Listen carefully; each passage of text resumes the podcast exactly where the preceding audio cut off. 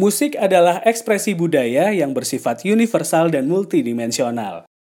Dalam perkembangannya, ada banyak genre musik yang hadir di dunia.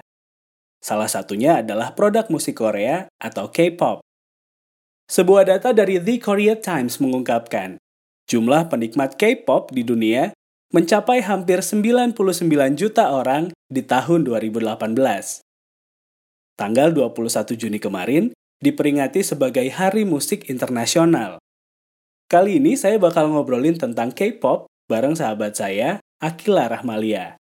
Kita simak yuk di Bicara Makna, Makna Kata Podcast bareng saya, Fendi Rahman.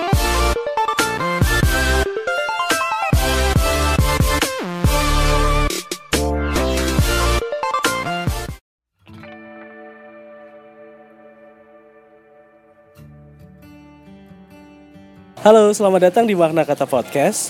Malam hari ini kita akan ngomongin tentang sesuatu yang sangat populer, bahkan sampai hari ini. Kita akan ngomongin tentang Korean culture, Korean pop, bareng sama sahabat saya, adik saya sendiri, sudah seperti adik saya sendiri teman-teman, Akila. Tapi sebelumnya boleh nggak sih Kil kenalan dulu kira-kira Akila ini siapa sih? Oke, kalau dikata Akila, Akila adalah cewek biasa sih. Aku asli Malang, aku lahir tumbuh di Malang dan akhirnya kemudian dikasih kesempatan kuliah di Surabaya dan juga sekarang juga mulai berkarir di Surabaya sih. Jadi gitu. Ah, salam kenal semuanya aku Akila. Oke okay. dari kecil di Malang sampai akhirnya sekarang tumbuh berkembang dan berkarir di Surabaya. Okay saya kan udah kenal Akila ini kan udah lama banget ya 11 tahun nih kita kenal Kil betul gak kurang dan kurang gak kurang gak lebih ya 11 tahun kita kenal dan saya ngerti banget nih perkembangan Akila kayak gimana gitu dari selera musiknya dari segala macamnya gitu yang jadi pertanyaan sampai detik ini adalah kenapa Akila dari yang pertama kali saya kenal 2009 sampai sekarang konsisten milih K-pop sebagai musik yang nyaman untuk didengar? Kalau dibilang Akila cuman K-pop doang sebenarnya nggak sih. Jadi sebenarnya ya aku diverse juga, aku nikmatin semua juga gitu kan. Apalagi juga aku suka nyanyi. Jadi aku bisa nyanyi, aku les vokal, saya ngerti seni, saya ngerti itu. Iya, saya dengerin semuanya gitu kan. Ada standar-standar juga musik yang menjadi musik pilihan saya gitu tapi ujung-ujungnya saya mesti tetap konsisten untuk menikmatin K-pop gitu kenapa gitu ya awalnya sih saya nggak nyangka ya saya SD nggak pernah berpikir untuk apa sih musik Korea gitu ya. apalagi negara Korea aja nggak pernah denger gitu kan semua semua berubah berawalnya dari uh, waktu SMP gitu kan. Ketika mulai ada ada salah satu stasiun televisi nasional yang udah nayangin drama ya. Huge banget. Bener gak sih mas? Kayak uh gila ganteng gitu kan. Seneng gitu kan lihat yang bening kapan lagi gitu kan. Terus nonton tayangan Amerika tuh bahaya. Nggak boleh sama orang tua kan karena terlalu vulgar bajunya kebuka-buka gitu kan. Korea itu kayak mengemasnya setengah-tengah gitu. Dia masih membawa budaya Asia di sana. Kalau kekeluargaan cerita itu masih kayak friendly kita bisa lihat gitu. Kisah cintanya manis. Nggak kalau bilang dikata kalau anak zaman sekarang nggak nafsu doang gitu ya. Jadi kayak SMP tuh kayak oh my god gitu. Kan kapan lagi gitu. Kapan aku bisa dapet? Kayak membayangkan dapet laki-laki seperti orang Korea gitu kan. Kayak manis banget dikemasnya dan trennya kemudian berubah. Ternyata dari awalnya dramanya eh, kan ada soundtracknya ya. Soundtracknya ih kok enak ya kok manis gitu. Kayak suaranya kan tidak seperti barat. Suara jenis tipe-tipe suara orang Korea itu kan tipis gitu. Tapi soothing aja kalau kalau di telinga tuh kayak lewat aja gitu kan. Seneng aja dengernya. Awalnya cuma gitu doang mas. Sederhana gitu. Kemudian ditambah lagi temen-temen waktu SMP tuh kayak pada suka semua gitu. Kayak kita obrolannya akhirnya juga mendukung lah untuk akhirnya bisa suka K-pop gitu. Oke, okay.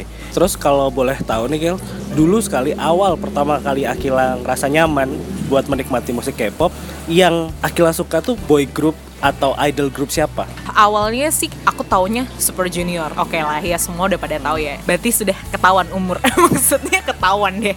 Saya tuh udah agak lama kawak banget gitu kan. Tahu Super Junior, teman aku yang kenalin. Awalnya kayak anjir nih, kenapa kok isinya banyak banget? Kan berapa belas orang gitu kan kayak ini apaan gitu kan? Kita ketahui boyband apa sih? Backstreet Boys Westlife gitu kan. Uh, NSYNC gitu kan. Kayak waktu itu masih zaman mau zaman One D One Directions or a kind gitu. Kayak ya cuma lima mentok kan. Ini belasan gitu kan. Dan awalnya kayak mesti suaranya nggak yang bagus amat. Mereka nggak vocalize banget kayak kita nggak dengerin Justin Timberlake yang di NSYNC no gitu kan. Kita nggak kayak dengerin Beyonce kita nggak kayak dengerin SWV or a kind gitu kan atau boyband girlband pada zamannya. Tapi kok enak aja gitu kan. Kayak sorry sorry sorry kayak nadanya catchy banget gitu kan. Kayak kok bisa sih aku tuh kadang waktu itu masih nggak percaya kok. Ini suaranya dia nggak enak banget loh. Maksudnya kayak nggak yang enak banget nggak. Tapi aku masuk di otak gitu kan. Keren. Saya penasaran di kayak selalu dibuat penasaran sama produknya mereka gitu. Kayak ada apa ya magical eh, sesuatu yang ajaib formula yang kita nggak ngerti kok bisa sih gitu? Ditambah lagi kayak ganteng mungkin atau kayak itu appearance-nya atau mereka kan full dance juga kan kayak stage itu kayak wah banget sih. Itu nggak ada di pasar musik Indonesia pada saat itu. Di Amerika juga. Jadi menurut saya sih dia pintar banget. Dia kayak menemukan suatu pangsa atau formula dan dia menemukan pasar baru gitu yang tidak disiapkan oleh Hollywood atau pusat dunia entertainment Amerika ya kan? Ataupun juga yang disediakan oleh eh, pasar dalam negeri juga gitu Sampai akhirnya jadi trendsetter ya. Betul, akhirnya sampai sekarang udah jadi tren gitu.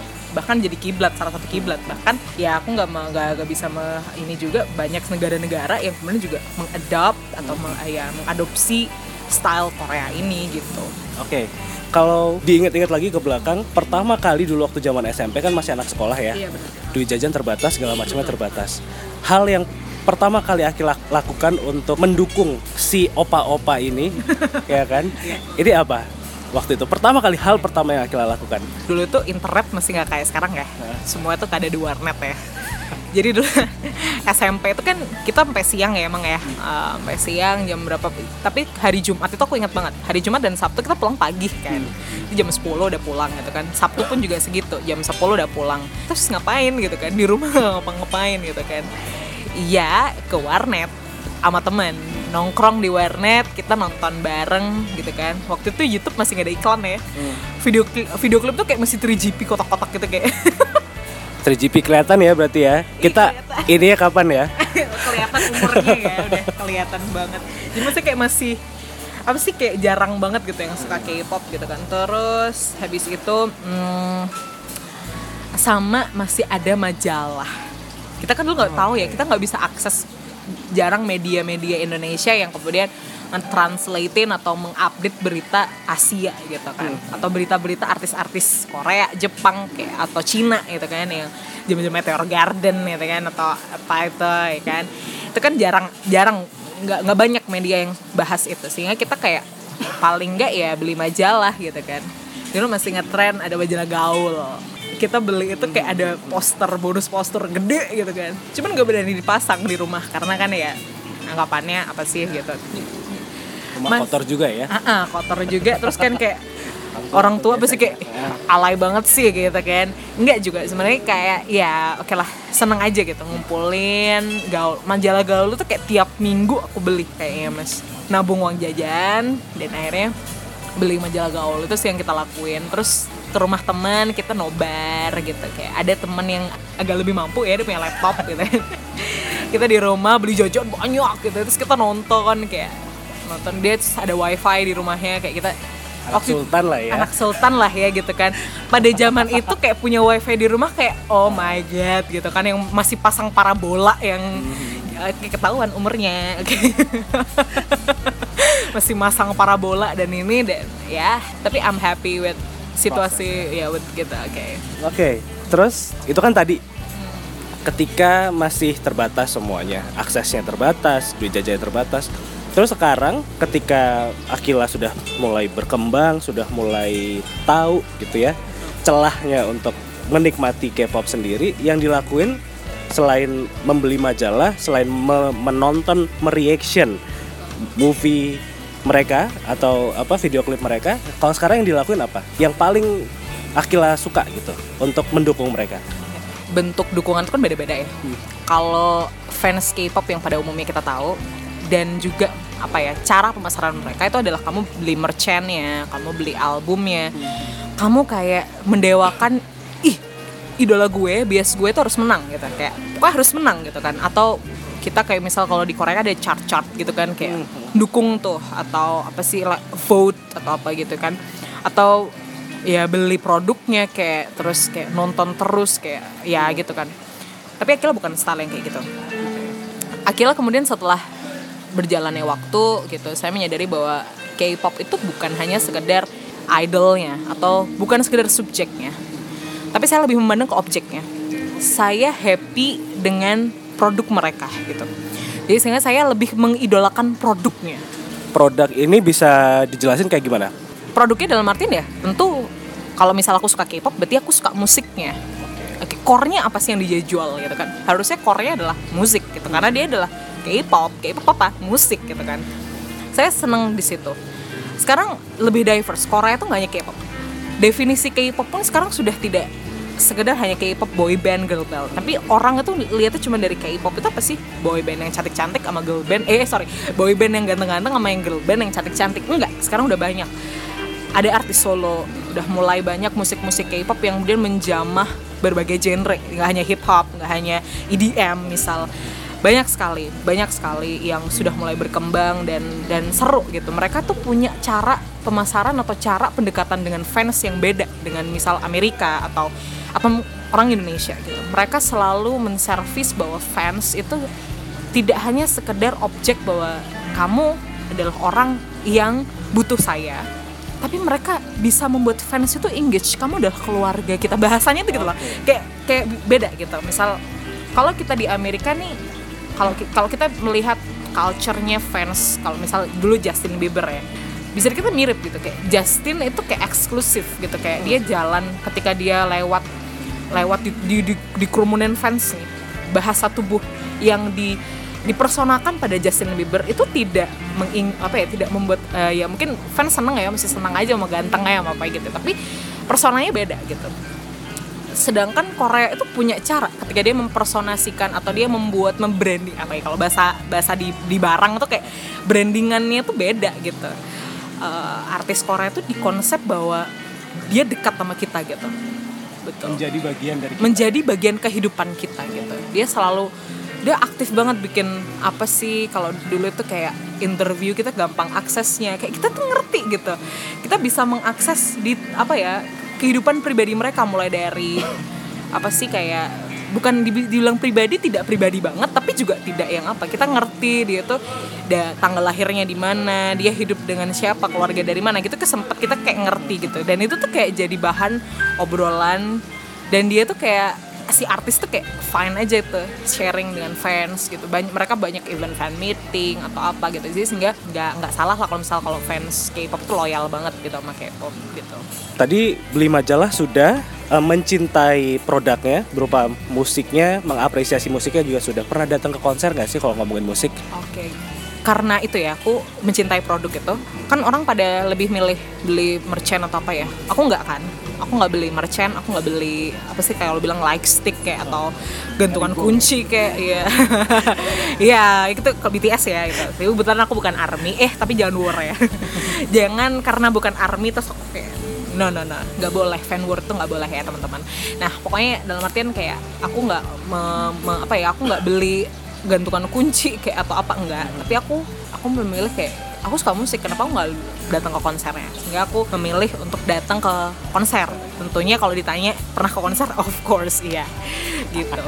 Di sini cerita lucu banget gitu. Bayangin aku tuh suka K-pop dari SMP ya mas ya? SMP SMA iya bisa dikata nggak ada duit pada saat itu kan ya? Sa uh, iya uang jajan terbatas gitu ya. Mau mau duit dari mana? Konser pasti di Jakarta gitu kan. Dan tiketnya nggak murah juga. Betul tiketnya ya, juga ampun gitu kan. Kayak pasti mahal banget tapi untungnya setelah SM eh, setelah SMA oh sorry. Ketika aku kuliah ketika aku dari dari Surabaya ya alhamdulillah lah selalu ada jalan wes gitu kan. Ada aja gitu rezeki alhamdulillahnya akhirnya bisa purchase tiket konser sendiri dan bisa juga biaya plus biaya akomodasi gitu. Gak cuma sekali dua kali dua tiga kali gitu kan.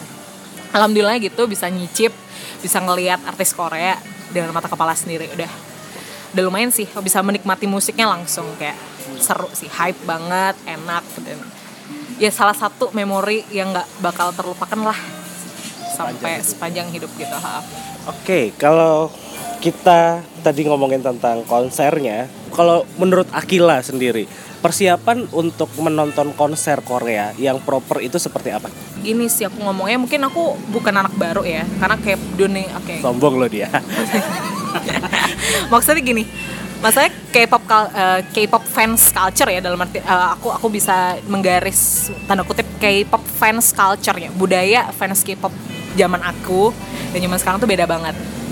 Kalau bisa dikatakan kalau anak sekarang mah anak sultan rata-rata ya. Iya. Nah, mereka bisa wah gila deh.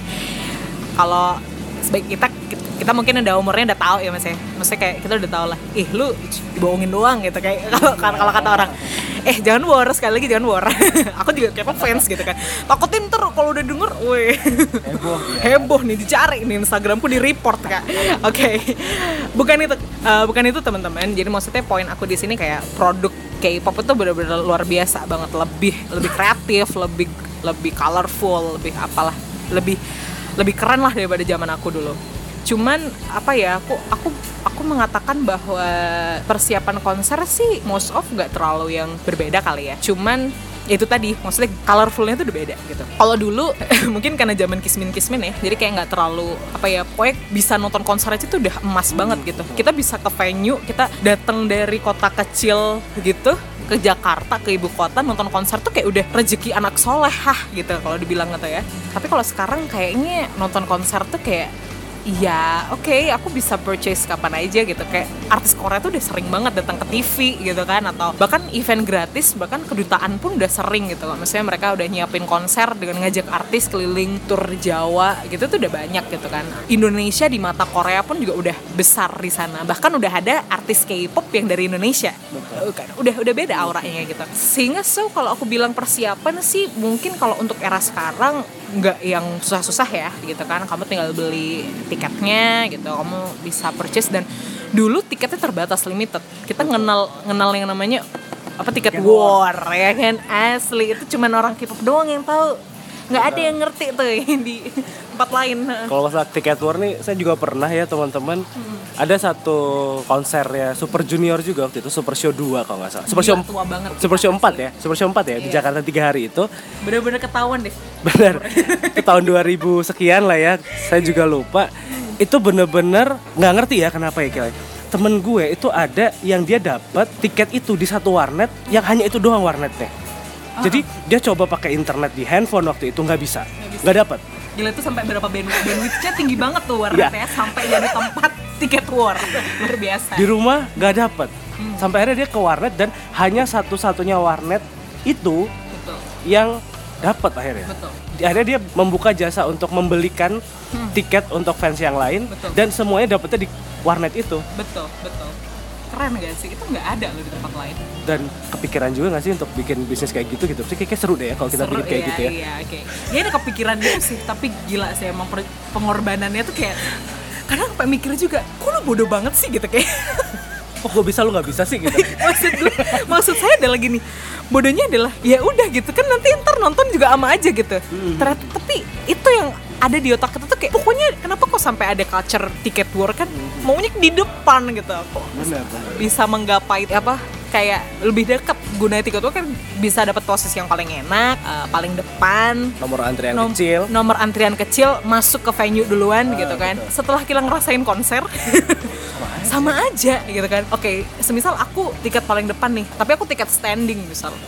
Ih yang belakang kayak itu ngeri tuh. ngeri kalau kalau standing tuh ya eh, kalau buat teman-teman yang belum pernah datang ke K-pop concert standing tuh ngeri. Kalau kebelet tipis nggak mungkin kita keluar lagi. Betul. karena kalau kita keluar Balik. tempatnya habis. Udah kena habis. kena sama yang lain. Kelindes nah, ah, bener. Beda kalau misal kita nonton misal kayak kelas Java Jazz misal atau konser-konser apa sih nggak usah yang gitu nonton Raisa.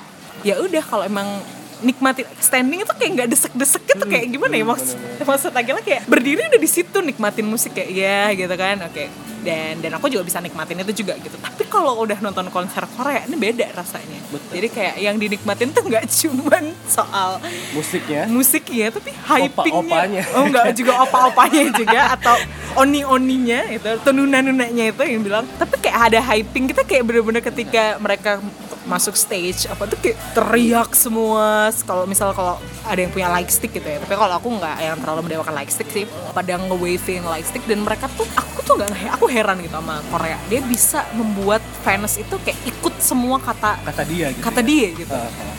semua apa apa yang dia omong apa si artis itu ngomong itu kayak anjir keren banget gitu. Ih keren keren. Pokoknya anda adalah keren. Itu luar biasa banget. Kok bisa sih? Itu kadang penasaran. Tapi setelah berjalannya waktu setelah aku udah sering di dunia K-pop aku ngerti. Ternyata perjuangan mereka artis Korea itu nggak gampang gitu. Maksudnya apa sih? Uh, kita merasa bahwa dia adalah artis. Dia adalah superstar gitu di mata kita tapi sebenarnya mereka tuh ngorbanin banyak hal di di hidupnya mereka sehingga mereka tuh bisa kayak gitu gitu.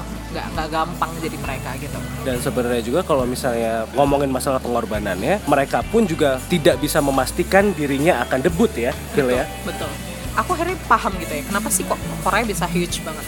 Nggak mungkin mereka itu cuma sekedar ngandelin kata kalau orang bilang tampang plastiknya itu kalau orang ya. Padahal ya sebenarnya culture operasi plastik ini ya oke okay, memang kita bisa ngakuin mereka. Ya kita tahu lah budaya orang Jepang budaya orang Korea, Cina tuh mereka kompetitif banget gitu. Saking high definitionnya lo, sampai fisik itu dipandang penting. Paham gak sih? Maksudnya gini, saking mereka itu pada pinter-pinter, mereka pada perfect-perfect secara sumber daya manusia. Terus kompetisinya lewat mana dong akhirnya?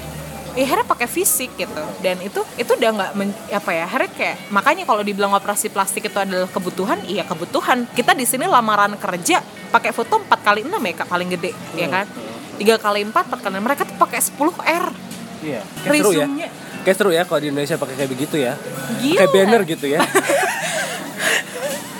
kita masukin Itu lamaran kerja, kayaknya. lamaran kerja jadi waitress aja di kafe. Foto 10 R kan susah ya. Maksudnya kayak apalagi badan bentot kayak saya ini pasti ya udah udah nomor sekian gak ada jadi pengangguran di sana gitu nggak mungkin kerja gitu. Nah itu itu bayangin betapa susahnya jadi mereka gitu untuk itu. Mereka itu persiapannya sangat luar biasa perfeksionis semua jangka panjang dihitung gitu kan. Jadi ya apa ya sekarang kita udah paham lah kenapa mereka bisa gede itu nggak sekedar cuma gara-gara ngandelin fisik dan dance-nya atau stage act-nya aja tapi banyak hal mereka dipersiapkan secara matang mereka training ternyata. Beda ya kalau kalau kalau sistem di mana? Di Indonesia atau di Amerika atau di negara lain kan talent ya, hmm. ya uh, biasanya entertainment atau manajemen manajemen mereka cari talent gitu lihat di jalan. Bukan di jalan sih kayak lihat uh, scouting gitu atau ya? scouting dari festival-festival mungkin atau lomba-lomba gitu. Eh kayak kamu bagus. Atau survival show kayak misal Indonesian Idol, X Factor atau apa kayak gitu mereka nyari talentnya di situ dan akhirnya diorbitkan menjadi artis gitu kalau Korea kagak Anda punya talent nih kita ambil sama manajemen nggak langsung debut kamu harus latihan dulu sampai mateng sampai kamu tuh bisa dianggap layak lah hmm. dengan standar-standarnya mereka yang kita nggak ngerti formulanya tadi hingga akhirnya bisa jadi seorang artis K-pop sekarang ini. Gitu. Berat juga ya omongan kita ya. Berat ya, oke. Okay. udah dikatakan, udah kelihatan umur umur K-pop fansnya udah lama ya. Udah, maksudnya kayak kelihatan lah, bukan bukan anak newbie uh, di dunia K-pop sih. Kalau Akila mungkin 2009. Kalau saya sih bisa dibilang sih K-pop telat ya, Gil ya gue sih 2016 nah, okay. EXO. Bener-bener tuh. Jadi sekedar cerita juga nih teman-teman. Dulu ketika saya ketemu dengan Akila pertama kali jadi sebenarnya Akila ini adalah anak murid saya dulu teman-teman. Ketika saya mulai diracuni sama Akila 2009 mas ini ada K-pop nih mas. Keren Super Junior. 2010 lah ya. Ha, itu gue bener-bener apaan sih nih gitu. Sampai Apalagi akhirnya potongan rambutnya ya. Jadi kalau misal orang kata dulu lihat kan kayak rambutnya itu kayak style kayak kayak ini ya juku iya. yang nggak jelas kalau alay banget lah kadang kalau kalau dipikir-pikir zaman dulu kok aku bisa suka gitu kadang kayak babang tampan ya iya babang tampan yang rambutnya tuh kayak pelangi gitu merah kuning lepek, hijau lepek banget lepek gitu. banget ya kan kulit putih nggak ada jerawat ya hmm. ya kan ini kalau orang-orang misal sekarang itu dikata banci kan Iya, terlalu terlalu merawat kali ya. Terlalu cantik gitu kan. Hmm. Nah, benar. Sampai akhirnya tuh 2016 tuh saya dapat kesempatan nih teman-teman untuk ada datang di satu konser K-pop, konser EXO kebetulan. Denial awalnya. Apaan nih kerennya gitu. Karena terus terang ya. Tapi tuntutan pekerjaan ya. Awalnya iya, awalnya iya dan karena tuntutan pekerjaan itu ada gue belajar Kil. Hmm. Gue dengerin tuh EXO. Mulai dari Mama, what is love kuping apa segala macam ya. history itu kan karena gue dengerin tuh siapa nih? ya dan dan EXO kan banyak banget tuh orangnya kan iya, rombongan ya kan. Ada EXO K dan EXO M. Ah, gila ya, belasan sih? orang luar biasa. Ya kan? Belum lagi dramanya mereka kan mereka yang tiga membernya cabut nomor tiga kali cabut apa segala macam itu. Sampai akhirnya gue tuh lah pokoknya ya sampai akhirnya gue tuh under gue masih underestimate tuh awalnya. Masih underrated banget lebih-lebih pas ngeliat fotonya Chanyol di bandara rambutnya silver Uh, uh, Oke. gokil nih orang nih kayak apa nih besok gue pengen nonton nih besok rambutnya kan silver gitu kan kan kita ngeliat kan rambut silver Indonesia kan kayak abang-abang ya Ah, iya. Iya ini nggak sih? kayak bapak-bapak. Sebenarnya labu silver tuh kayak ini loh, eh, teman-teman yang kayak bapak tuh yang udah uban. kayak uban kan kayak uban gitu kayak uban. Tapi mereka pede aja gitu. Ada yang Nah. warna ungu, warna Hmm, hijau hmm. gitu. Eh, Nah udah, gitu. dari situ awalnya dari situ akhirnya satu hari sebelumnya gue datang hari Jumat tukar tiket segala macam ternyata ada yang kemah dong di situ Ah, ah, oke. jadi eh, rombongan-rombongan fans yang dari daerah-daerah dari Cilacap Betul. yang dari Semarang tuh mereka ikut paket tour untuk nonton konser itu dan mereka nginep di parkiran Ice BSD waktu itu. Ah, oke. gitu. Tidurnya di mana? Ya di mobilnya mereka itu di busnya mereka itu. Oke. sampai kayak gitu gitu. Akhirnya oke hari Sabtu ngantri luar biasa. Penuh. Dari pagi pun dari jam 6 setengah 6 udah penuh banget. Sampai akhirnya konsernya mulai. Ternyata Canyol keren loh rambutnya kayak begitu. Yes. dan sejak saat itu pemahaman saya dengan K-pop itu berubah gitu. Terus setelah menikmati lagunya secara langsung ya gitu. Kok enak ya? Kok nagih ya gitu. Aneh kan? Itu itu perasaannya udah kerasa nggak Iya, mas? iya, iya, iya. Paham nggak sih yang aku bilang tadi Hmm, sebelumnya? tersihir ya? Tersihir rasanya kayak ini apaan sih? gitu kok. Kok bisa sih bikin mabok gitu kan? Maksudnya mabok gimana ya sebut nyebutnya bukan mabok yang negatif ya kakak atau teman-teman semua. Enggak maksudnya kayak ini pakai formula apa sih? Kita tuh kayak nggak paham sampai sekarang. Ada sesuatu formula yang mereka buat kita tuh nagih aja ngelihat konten yang mereka buat ngelihat produk yang mereka bikin gitu. Betul betul. Kita kayak bisa hyping dan pasti nonton konsernya K-pop dan nonton konser biasa beda, Beda. banget rasanya Beda. gila Beda, apalagi Indonesia kan masuk dalam top 5 negara dengan fans paling loyal ya betul di dunia gitu. apalagi juga jumlah penduduknya banyak banget gitu Betul. kan Dan orang Indonesia kayak kaya kaya ya, Iya. comeback aja beli album tuh bisa sampai 5 6 gitu. betul, Ada yang kayak begitu kan, yang saking ngefansnya sama mereka sampai yang kayak kayak gitu gitu. Terus ya itu aja sih, maksudnya kayak Indonesia kan top 5 negara yang Hmm. paling loyal Hmm. untuk K-pop. Itu juga berpengaruh ke panggung dan teknologi yang mereka bawa ke Indonesia. betul. EXO ya yang saya tahu. Hmm. bener-bener tuh EXO mereka bawa kontainer tiga kontainer loh Kil. Mereka bawa dari Korea untuk build. Demi. Iya untuk membangun panggungnya lightingnya soundnya apa pun segala macam itu sama persis kayak panggung mereka di Korea. Gila sih emang. Gitu. Gue Dan- belajar banyak sih dari situ terus terang. Apalagi kalau Mas Vini kan juga sebenarnya juga akhirnya jadi kayak pop fans itu kan da- Hmm. dari kerjaan ya Heeh. jadi kan rasanya beda ya maksudnya kayak awalnya sama bos mau nggak mau anda harus nonton K-pop gitu kan. Asli wah gitu kan. Apalagi kalau bisa cowok-cowok nih kalau ngelihat cewek K-pop itu kan selalu anggapannya alay. Anggapannya tuh kayak kamu tuh punya selera seni rendah gitu atau apa. Padahal nggak juga gitu. Banyak banget. Misal orang-orang dengan berbagai latar belakang itu seneng K-pop tuh bukan sekedar cuman apa ya mereka nemuin healing aja gitu. Ya, sama aja dengan ada-ada misal yang atau teman-teman yang misal suka dangdut suka slang atau suka dewa. Kan mereka punya fanbase sendiri-sendiri macem-macem gitu kan. Ya itu healing bagi mereka sendiri. Sama halnya dengan K-pop gitu community-nya, komunitasnya, vibe-nya, atmosfer fansnya itu dibangun juga sesuai dengan pasarnya masing-masing gitu, sesuai dengan betul, sesuai dengan bentukan orang yang mengkonsumsi itu gitu. Maksudnya dalam artian kayak bagi seorang fans K-pop, budaya-budaya atau culture-culture yang ada di area K-pop fans, ya itu seru aja buat dinikmatin buat kayak buat orang yang suka K-pop aja gitu.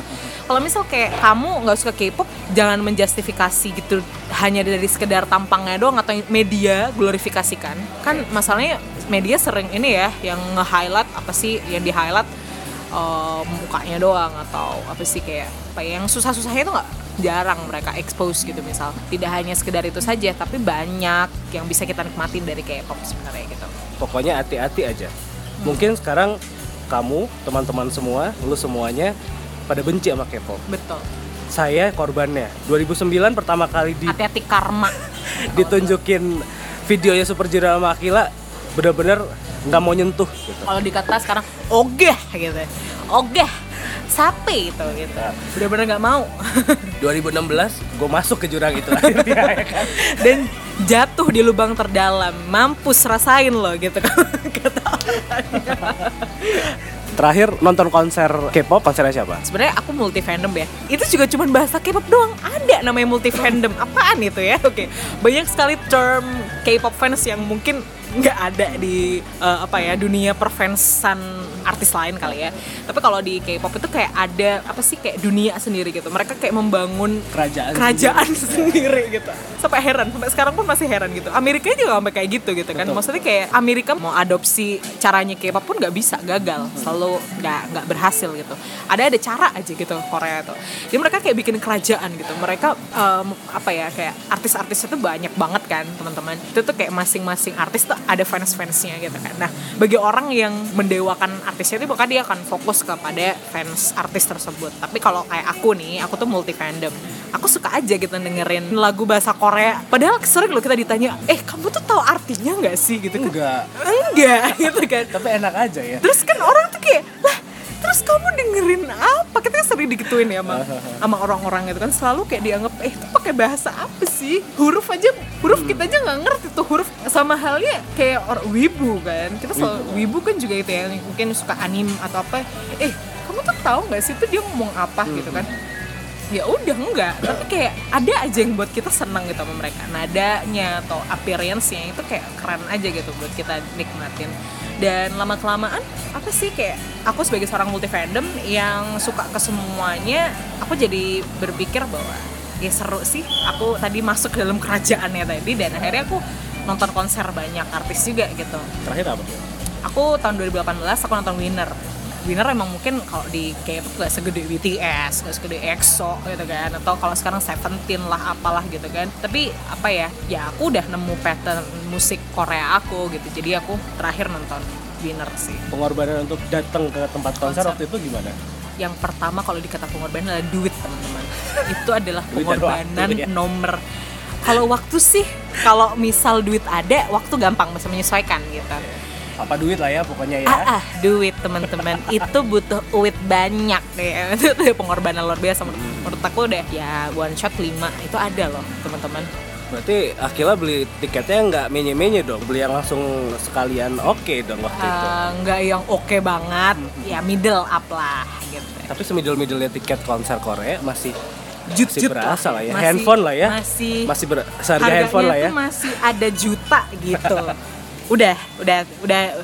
Entah itu nilainya yang angka depannya Mm-mm. masalah nanti ya. ngikutin. Ah. pokoknya ada kata juta teman-teman. Untuk ukuran mahasiswa tuh udah things banget gitu meters banget tuh wait dan dan bukan bukan masalahnya mahasiswa juga sih Kil. Suka ini gak sih? Suka gemes gak sih? Siapa pun promotornya di Indonesia kalau mereka mau ngedatengin artis Korea datangnya suka dadakan loh. Eh ih pinter banget. Gitu itu sebel deh kurang sebulan. Beda kalau misal Kurang artis bulan gitu. artis Amerika tuh kayak jauh gitu. Kayak Billie Eilish itu sih? September dia. Itu promotnya udah setahun yang lalu. Benar benar. Biasanya gitu ya. Lady Gaga yang kapan yang terus gak Ah. jadi itu kan. Itu kan kapan datangnya? Nontonnya eh apa promosinya lama. Tapi kalau Korea kagak teman-teman. Tidak teman-teman. Konser nih bulan Juli ya misal. Promosi itu hamin dua bulan Amin dua bahkan ada yang sebulan loh. Ada yang sebulan? Apalagi kalau misal fansnya gede misal ek- macam EXO Nah, kemarin NCT gue nonton tuh konser terakhir ya yang saya tonton tuh Gemes NCT ya Dream teman-teman. NCT Dream loh boy group yang eh, usia membernya itu 18 sampai 20 tahun. Gue gemes banget pengen ngerti nih NCT Dream kayak apa gitu. Dan itu sebulan loh. Hmm. sebulan sebelumnya. Dan itu anehnya teman-teman yang aneh luar biasa adalah penuh laku. bener. laku abis tiket. Kan heran gitu kan. Ini apa sih? Kita sebagai orang yang udah bekerja di dunia entertain atau periklanan semacam itu kadang kayak kita iri ya. Gimana sih mereka bikinnya tuh gitu kan? Kalau sekarang sih kita udah ngomongannya udah kayak gitu ya teman-teman. Kalau dulu kan ya udah mengkons sebagai konsumen aja gitu kan. Kapan ya gue bisa nonton? Dulu kayak gitu ya? Heeh, kapan Kalau- ya? kalau sekarang gimana caranya gue bisa nonton? Betul. Iya sih? betul.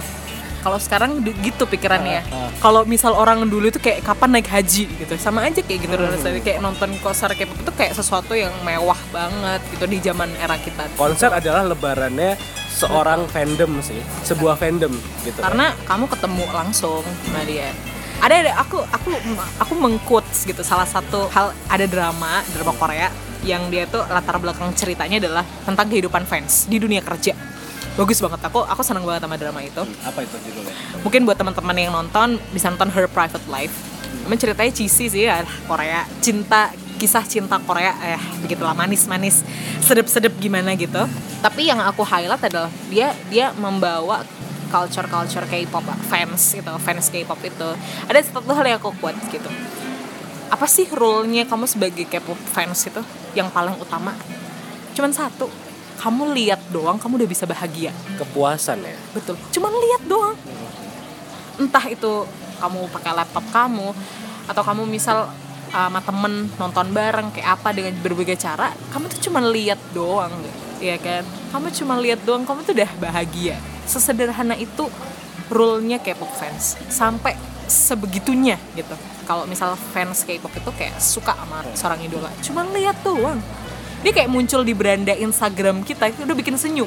Itu sesederhana itu sebenarnya. Berarti brand brand value-nya mereka masuk banget ya sebenarnya. masuk banget sebenarnya. Yang dilihat pun juga nggak ganteng amat. Tidak ada persona, ada karisma yang kita nggak bisa dapet gitu kalau misal kita mengkonsumsi uh, produk entertain lain gitu dari negara lain misal. Itu luar nah. biasa sih.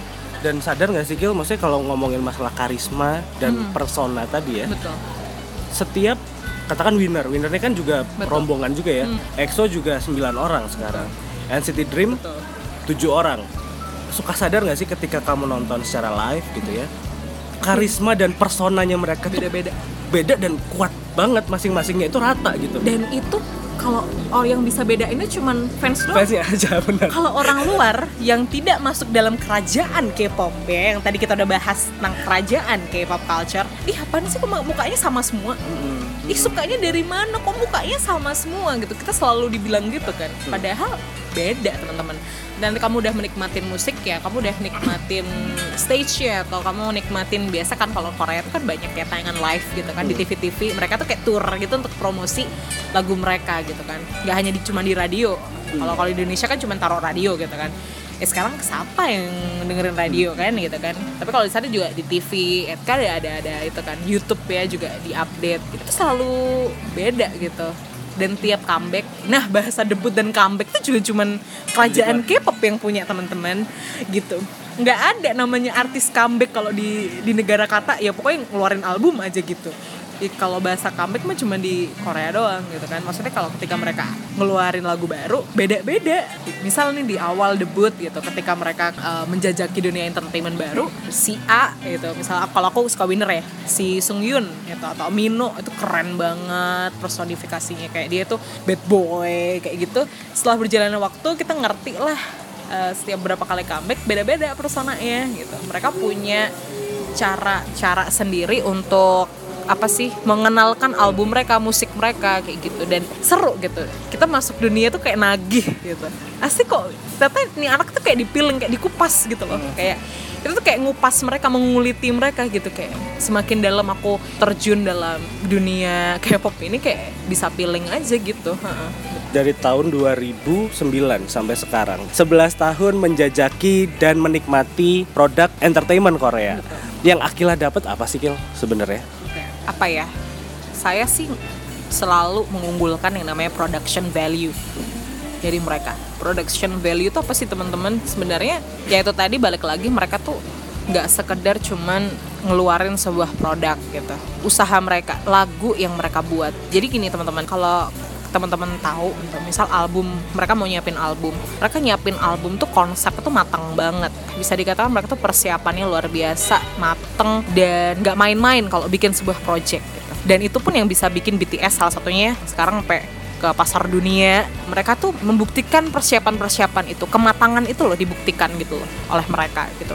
Dan itu sesuatu yang tidak gampang kita contoh kenapa aku bilang tidak gampang kita contoh adalah pertama nih aku kasih bocoran bahwa sebenarnya K-pop ini tidak hanya sekedar K-pop opa-opa Anda atau nuna-nuna idol Anda, tidak. Tapi itu mereka adalah produk budaya yang disiapkan oleh negara. Korea itu luasnya nggak segede setengahnya Pulau Jawa, teman-teman. Ukurannya cuma setengahnya Pulau Jawa. Negara kecil. Sebelahnya ada Jepang, ada Cina, kok bisa sih mereka memproduksi K-pop? Itu awalnya luar biasa pemikiran mereka. Mereka dulu adalah korban penjajah ya. Mereka dijajah Cina pun juga dijajah oleh Jepang. Mereka tuh ke trigger ih aku negara ini bisa apa? Gitu. Itu itu yang menurut saya semangat itu yang luar biasa. Jepang dengan teknologinya, Cina dengan kekuatan ekonominya dan industrinya. Si Korea ini bertanya-tanya, aku bisa apa sih? Sehingga akhirnya mereka mencetuskan yang namanya Hallyu Wave itu itu adalah produk pemerintah Korea sebenarnya teman-teman. Jadi mau nggak mau, gila persiapan itu udah tahun 90-an. Apa yang teman-teman nikmatin sekarang, kalian uh, mungkin buat teman-teman yang baru suka K-pop sekarang ya. K-pop itu udah dipersiapin sama mereka tuh dari tahun 90-an teman-teman. Jadi pemerintah Korea tuh udah ngelihat masa depan ekonomi itu nggak hanya cuman produk tangible, tapi sesuatu yang intangible bisa dijual ya itu tadi persona branding dari orang-orang itu yang kemudian akhirnya dijual gitu kan. Itu kan produk yang long term yang lama gitu yang nggak mungkin mati sampai kapan pun. Keren sih mereka pada tahun segitu udah memikirkan itu gitu. Dan ini susah untuk ditiru apalagi negara dengan kayak tadi kalau bandingin sama Indonesia ya dunia entertainment masih belum menjadi prioritas gitu bagi pemerintah kita. Bahkan dunia media kita tidak mendukung untuk bisa membuat sebuah produk yang production value-nya sekelas dengan Korea masih jauh sih. Apalagi sekarang film Korea udah sekelas Oscar, Parasite. Hmm. Udah ada BTS, wakil BTS yang masuk Billboard. K-pop ini luar biasa gitu. Kalau dibandingin sama K-pop zaman aku yang masih diremehin sana sini, sekarang gaung K-pop sih emang udah luar biasa sih, berbeda dari yang dulu. Dan kalau Akila lihat masa pandemi ini, penikmat K-popnya dan industri K-popnya seperti apa? Aku rasa ada banyak bermunculan fans baru ya. Apalagi fans drama Korea gitu. Soalnya gini ya karena kita di rumah semua nih orang pada ngapain? Ngapain? Gue mau ngapain gitu kan? Kita ngabisin waktunya dengan apa gitu kan? Salah satunya ya nonton drama Korea gitu kan? Karena kalau nonton film kan bedanya nonton film kan dua jam kelar ya. Nonton Avengers dua jam kelar gitu kan?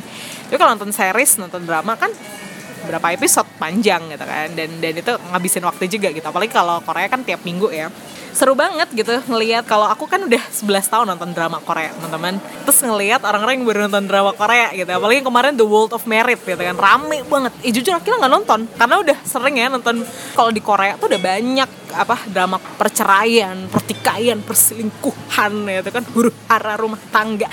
Banyak teman-teman produknya. Jadi udah kalau ada iklan gitu kan ya udah gitu. Udah nggak terlalu ini. Cuman seru aja ngelihat tingkah laku fans baru. Kayak mereka tuh kayak yang dulunya kayak bener-bener bener-bener apa menegasikan kayak mengsangsikan.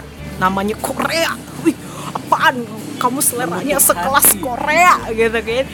Kemudian sekarang jadi aduh kok lucu banget ganteng banget gemes yang apa kayak lucu gitu. Ih kok gitu? Kayak tadi kayak kata Mas Fendi karena kena karmanya mampus loh kayak gitu.